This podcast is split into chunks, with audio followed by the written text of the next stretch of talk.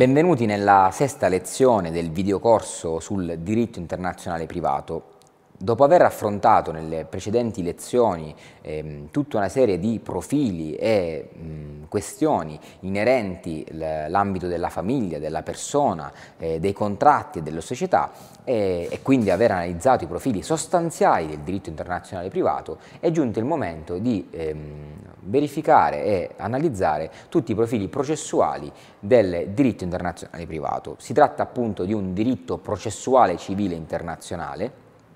e, ehm, e, con questa locuzione si intende eh, riferirsi a tutto quel complesso di norme giuridiche che regolano lo svolgimento del processo civile eh, allorquando lo stesso coinvolge persone, fatti o provvedimenti che presentano elementi di estraneità, ovvero punti di contatto con eh, ordinamenti giuridici diversi da quelli in cui si svolge il processo. Possiamo fare degli esempi per comprendere ehm, cosa si intende poi nella pratica con questa locuzione diritto processuale civile internazionale. Si pensi ad esempio a un cittadino italiano acquirente di un elettrodomestico tedesco che abbia subito un danno da questo prodotto e quindi intenda ad esempio citare in giudizio eh, l'impresa che in qualche modo appunto l'impresa tedesca ad esempio quindi straniera che abbia provocato questo danno o ancora si pensi al caso in cui si instauri un processo al fine di ottenere ottenere il riconoscimento di una sentenza di divorzio tra un cittadino italiano ed una cittadina inglese ehm, di una sentenza di divorzio già emessa da un tribunale britannico. Ora, ehm, diremo che la norma di diritto processuale civile internazionale svolge il medesimo compito e ha stesso, la stessa ragione d'essere della norma di diritto internazionale privato, ossia comprendere quale norma vada applicata per regolare quel singolo rapporto. Però opera in maniera differente, perché mentre la norma ordinaria di diritto internazionale privato, così come spiegato nelle mh, prime due lezioni di questo videocorso, opera mediante il richiamo, cioè individua il criterio di collegamento che consente a sua volta di individuare la legge appli da applicare alla singola fattispecie con elementi di estraneità, e può richiamare, come detto, o un ordinamento nazionale o l'ordinamento straniero, eh, mentre eh, si contrappone questo sistema al funzionamento della norma di diritto processuale civile internazionale, perché la norma addirittura regola direttamente quella, quel singolo rapporto, senza fare richiami o rinvii ad ordinamenti differenti. Pertanto potremmo dire che mh, questa notevole differenza ci consente di comprendere come addirittura eh, la norma di diritto internazionale processuale sia quella che consente alla norma di diritto internazionale privato di ehm, trovare concretezza e quindi applicativa. Tra l'altro l'importanza di questa eh, normazione sul eh, diritto internazionale privato in materia processuale lo si capisce e lo si comprende dalla collocazione al titolo secondo della legge 218 del 1995. Quindi il legislatore ha previsto un apposito titolo nella legge principale di questa materia eh, ed è il titolo secondo della legge 218. Eh, oltre a un apposito regolamento che analizzeremo successivamente che è il regolamento 1215 del 2012. 2012. Ora, ehm, come punto di partenza è necessario comprendere quando ehm, la disciplina processuale italiana deve trovare ehm, spazio oppure debba cessare e quindi trovare, ehm, lasciare spazio ad altre, ad altre, discipline nazionali, quindi comprendere quando eh, sia competente il giudice italiano a decidere per quella specifica controversia. Ora, nel sistema previgente vi era il criterio principale che era la cittadinanza del convenuto e questo potremmo dire che era, um, rappresentava un refuso della vecchia e risalente concezione del diritto internazionale privato che voleva una priorità e una prevalenza della normativa nazionale italiana ehm, contrariamente invece a un principio di eguaglianza e parità che attualmente si riconosce alle normative e ai processi stranieri. Eh, infatti la, la, legge 218 del 1995 ha affermato questo ehm, principio appunto della parità ehm, del, delle regolamentazioni e quindi dei processi stranieri all'articolo 3 che rappresenta il punto di partenza per valutare questa giurisdizione italiana perché afferma appunto che la competenza del giudice italiano si ravvisa ogni qualvolta il convenuto abbia domicilio in Italia o residenza in Italia o ci sia la presenza in Italia di un soggetto rappresentante autorizzato a stare in giudizio per la società. Quindi sono tre criteri previsti all'articolo 3 della legge 218 del 95 che sono tra di loro alternativi, quindi ognuno di loro è già sufficiente per poter fondare la giurisdizione del giudice italiano ed operano con tutta evidenza indipendentemente dalla cittadinanza del convenuto. Tra l'altro il secondo comma dell'articolo 3 della legge 218 richiama la Convenzione di Bruxelles del 68 che a sua volta finisce con un eh, chiaro riferimento al regolamento 1215 del 2012 che ha in toto sostituito in ambito comunitario eh, la convenzione poc'anzi menzionata. Tra l'altro vi sono degli appositi, ehm, delle apposite posizioni da tutelare, così come abbiamo mh, analizzato nelle precedenti lezioni, che sono ad esempio quelli dei consumatori, dei lavoratori, che avranno un foro alternativo o foro speciale che ehm, sarà determinato proprio per poter apprestare una tutela quanto ehm, più rilevante e quanto più pregnante nei confronti di questi soggetti. Eh, in termini negativi poi si segnala come l'articolo 5 della legge 218 del 95 affermi che la giurisdizione italiana rimane sempre esclusa con riferimento alle azioni reali relative a dei beni immobili siti all'estero. Tra l'altro la legge 218 del 95 si preoccupa anche di ehm, elencare tutta una serie di criteri sussidiari e perciò dobbiamo fare riferimento all'articolo 4 eh, di questa legge in cui la giurisdizione internazionale del giudice italiano sussiste ugualmente nel caso di una convenzione scritta dalle parti e quindi un, una, eh, un accordo eh, tra le parti con cui appunto si stabilisce la giurisdizione del giudice italiano o che ci sia un'accettazione invece da parte del convenuto che non abbia in qualche modo eccepito il difetto di giurisdizione del giudice italiano nel primo atto di costituzione in giudizio e quindi nella propria comparsa nel processo. Rispetto ai eh, provvedimenti eh, cautelari, come potrebbero essere appunto i sequestri o i provvedimenti di urgenza, ehm, l'articolo 10 della legge 218 del 95 afferma che la giurisdizione del giudice italiano sussiste ogni qualvolta il provvedimento deve trovare esecuzione in Italia.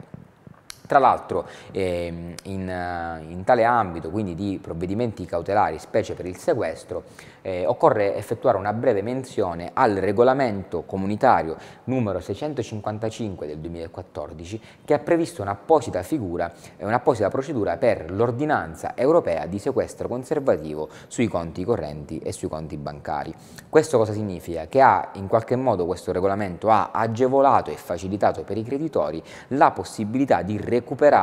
eh, i crediti qualora ci siano appunto elementi di transnazionalità, quindi qualora una procedura debba essere fatta valere all'interno di diversi Stati membri dell'Unione Europea. Questo regolamento 655 del 2014 ha sopperito a tali difficoltà. Ehm, la legge 218 del 95 poi ha previsto anche dei criteri autonomi in tema di volontaria giurisdizione che secondo l'articolo 9 eh, afferma che in materia di volontaria giurisdizione eh, la giurisdizione italiana eh, sussiste quando sono situazioni che riguardano un cittadino o un soggetto residente in Italia. O ancora in materia di successioni l'articolo 50 ribadisce come la giurisdizione italiana eh, sussista quando il decuius era un soggetto italiano, la successione l'iscrizione sia stata aperta in Italia o la maggior parte dei beni appartenenti e costituenti l'asse ereditario si trovino in Italia. Rispetto poi alla, ehm, alla, materia processuale, agli strumenti processuali riconosciuti nell'ordinamento giuridico, eh, una menzione apposita eh, la merita sicuramente la cosiddetta class action, che è quello strumento processuale che consente a una determinata categoria di soggetti, quindi una pluralità di soggetti che nella maggior parte dei casi sono dei soggetti consumatori, di poter con un'unica azione quindi con un'unica azione eh, processuale, poter far valere le proprie ragioni contro un'unica società, un unico ente che eh, spesso eh, ha provocato dei danni. Così facendo appunto avrà la possibilità tramite la class action di poter in qualche modo ehm, far beneficiare tutti i soggetti degli esiti positivi appunto del processo e la norma di riferimento è sicuramente rappresentata dall'articolo 140 bis del codice del consumo.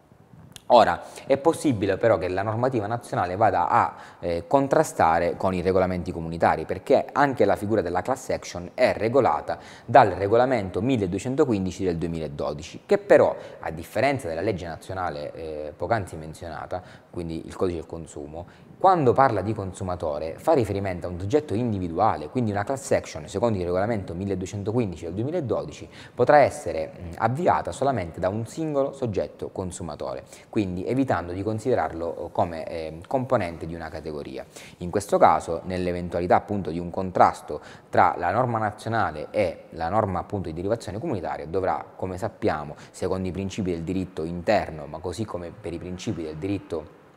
internazionale privato dovrà accordarsi una prevalenza e una priorità alla normativa internazionale e quindi di provenienza comunitaria. Ora, è possibile addirittura che le parti eh, possano anche derogare alla giurisdizione italiana, quindi scegliere un foro differente. Eh, a tal riguardo mh, dobbiamo fare un breve cenno ai trascorsi storici, poiché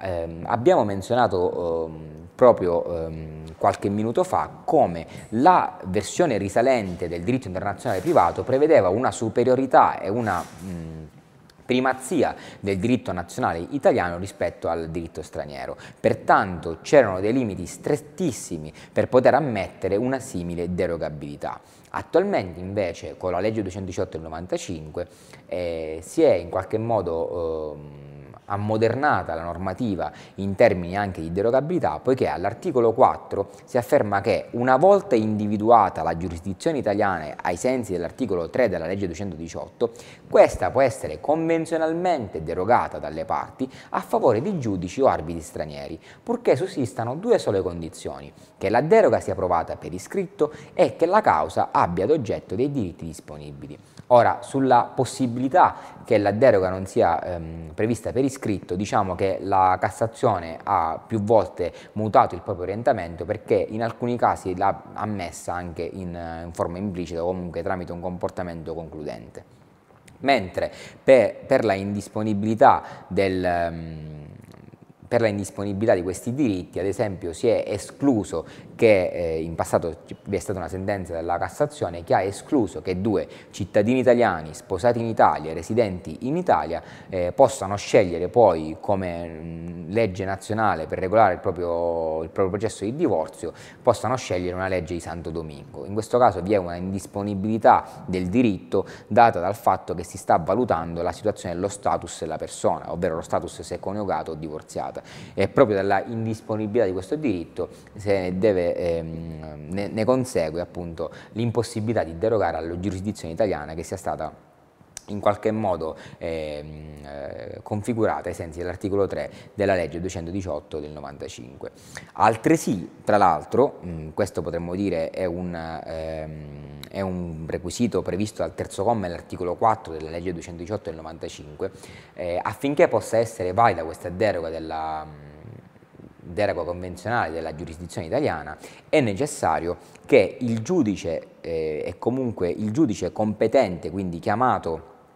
a conoscere e a giudicare quel determinato processo sia competente e quindi possa materialmente conoscere quella, ehm, quella controversia. Cioè ehm, il rischio è quello di evitare che quella causa non sia poi scelta da nessuno, non sia poi decisa da nessun soggetto. Quindi ehm, è proprio questo che si vuole evitare col terzo comma dell'articolo 4, poiché le parti potranno scegliere un giudice di un paese X che in realtà per quella legge non è competente a decidere su, quel, su quello specifico istituto. Per questo motivo bisogna effettuare questo ulteriore vaglio sulla, eh, per poter ammettere una simile derogabilità. Poi, rispetto alla deroga convenzionale, questa è anche ammessa e riconosciuta dal regolamento 1215 del 2012, che è valido entro i confini dell'Unione Europea, che ammette questa deroga convenzionale ed esplicitamente l'ammette anche tramite un comportamento concludente, eh, a differenza di quanto avviene appunto con l'articolo 4 della legge 218. Eh, è importante anche comprendere diciamo, una eh, cristallizzazione, ossia comprendere qua, in quale momento individuare ehm, la giurisdizione competente. Per, ehm, per, far ciò la legge 218 del 95 ha individuato all'articolo 8 un riferimento all'articolo 5 del codice di procedura civile che eh, stabilisce che la giurisdizione e la competenza del giudice si, si determinano con riferimento allo stato di fatto esistente alla proposizione della domanda. Annulla rilevando i mutamenti che eventualmente intervengono successivamente. Eh, questo è il principio della perpetuatio jurisdictionis, che evita che il foro possa cambiare di volta in volta a seconda di un mutamento dello stato di fatto. Si pensi a un convenuto cittadino spagnolo ma che è domiciliato in Italia, che muti il domicilio dopo, aver, ehm, eh, dopo la citazione in giudizio. In questo caso proprio questo mutamento di domicilio non farà venire meno la giurisdizione del giudice italiano, perché come appena accennato, l'articolo 8 non tiene conto di, queste, ehm, di questi mutamenti dello, dello stato di fatto. Tale principio ovviamente risponde ad esigenze di certezza, di economia processuale, perché altrimenti si finirebbe con il mettere in discussione costantemente la, la competenza del giudice italiano. Ehm, e rispetto poi a questi profili eh, di transnazionalità e di internazionalità che possono riguardare la, il processo inteso appunto come mm, processo appunto internazionale, dobbiamo anche eh, valutare come il legislatore ha previsto di regolare quelle ipotesi di litispendenza internazionale, perché può ben accadere che una causa intrapresa dinanzi a un giudice italiano sia contemporaneamente eh, sottoposta sub iudice a un'autorità un giudiziaria straniera.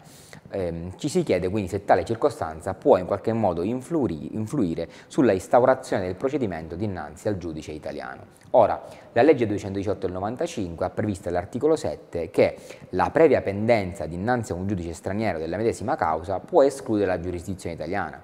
Però ehm, eh, si ammette che questa eh, litipendenza non possa essere ammessa d'ufficio, non possa essere rilevata d'ufficio, ma debba essere in qualche modo eccepita dalle parti. Ora, i requisiti affinché si possa verificare questa litispendenza internazionale ehm, sono rappresentati da una identità delle parti, dell'oggetto, ma anche del titolo, del nomen iuris, del nomen petitum eh, della causa. In realtà la giurisprudenza ha chiarito che oltre questa verifica dell'identità eh, dell'oggetto delle parti, il giudice per poter dichiarare questa dispendenza dovrà anche verificare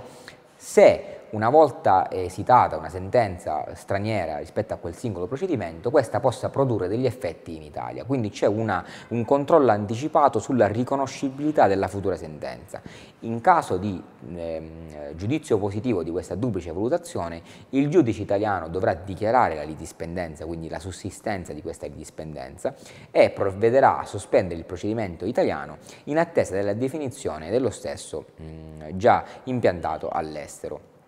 Tra l'altro la giurisprudenza ha chiarito che per evitare duplicati o dei contrasti tra giudicati bisogna valutare non tanto il nomen petitum quanto i risultati pratici, quindi l'identità deve riguardare i risultati pratici del procedimento, o meglio dei procedimenti. Perché, ehm, perché non si fa riferimento al nomen petitum? Perché questo può, trattandosi di ordinamenti differenti e stranieri tra di loro, sicuramente potrà essere diverso.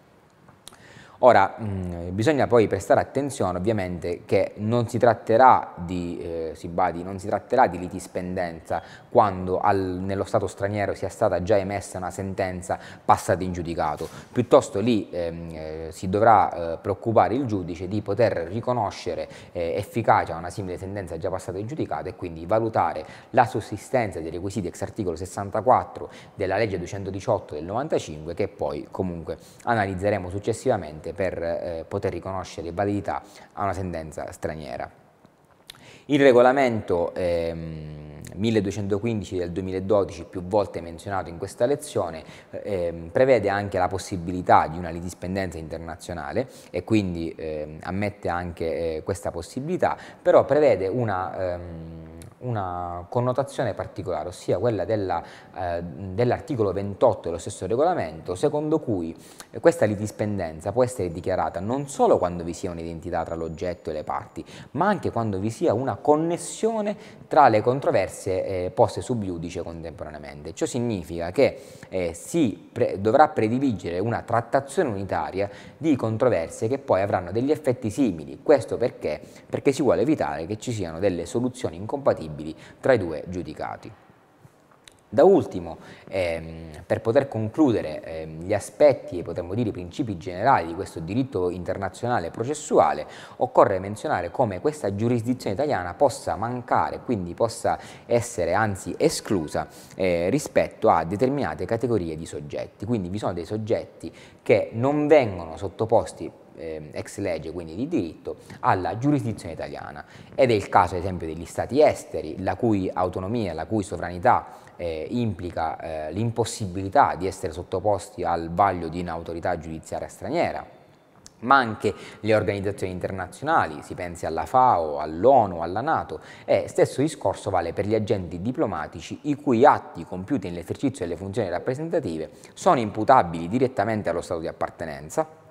e quindi rientrano nell'ambito della prima esclusione. Occorre però chiarire che affinché possa valere questa immunità di giurisdizione è necessario che si tratti di atti iure imperi, cioè atti di gestione pubblici, quindi verranno esclusi eh, i cosiddetti atti iure privatorum, che non, non, è così agevole distinguere, però ovviamente eh, va fatta una mh, menzione apposita a questa differenziazione, perché se il soggetto agente diplomatico agisce come singolo soggetto privato e quindi non sta esercitando alcuna funzione pubblica, in quel caso non potrà sottrarsi alla giurisdizione italiana. Ad esempio eh, si pensi al caso recentemente risolto dalla Suprema Corte di Cassazione, secondo cui